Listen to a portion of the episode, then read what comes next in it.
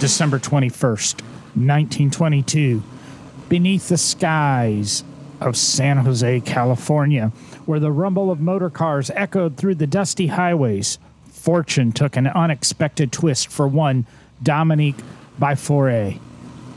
In a tale that danced between the realms of innovation and the long arm of the law, Lady Luck chose to descend from the heavens above. It was on a crisp December day when the unmistakable drone of an airplane's engine became the herald of Bifore's impending misfortune as he sped his motor car along the sun kissed highway, possibly a touch too quick. Little did he know that the vigilant gaze of Officer Robert Byers soared high above, perched in an aerial steed alongside a daring aviator companion. The eagle eyed traffic officer Byers spotted Bifore's heedless haste through the clouds of dust in his wake.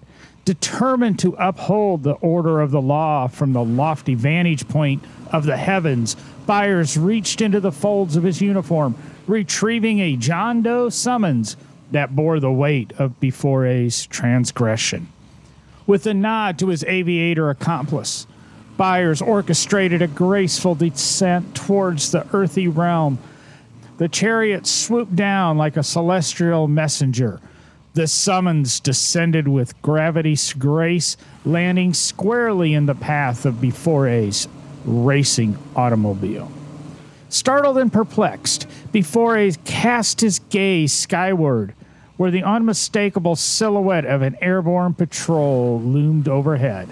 The law had come not only on the wings of justice, but on the wings of an airplane. As the dust settled and the engine's roar subsided, Bifore beheld the parchment of his recklessness, a John Doe summons now resting on the pavement.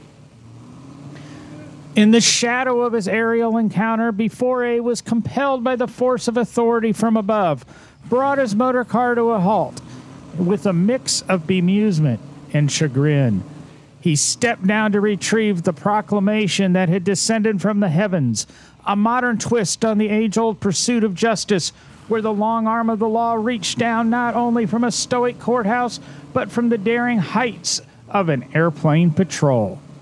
And so, in the chronicles of San Jose's highway tales, the day Dominic Bifore met his summons from the skies, became the first motorist ticketed for speeding via an aeroplane, creating a chapter etched in the roaring 20s where innovation touched the wings of justice and the air was not just a medium of flight, but a realm for enforcers of the law.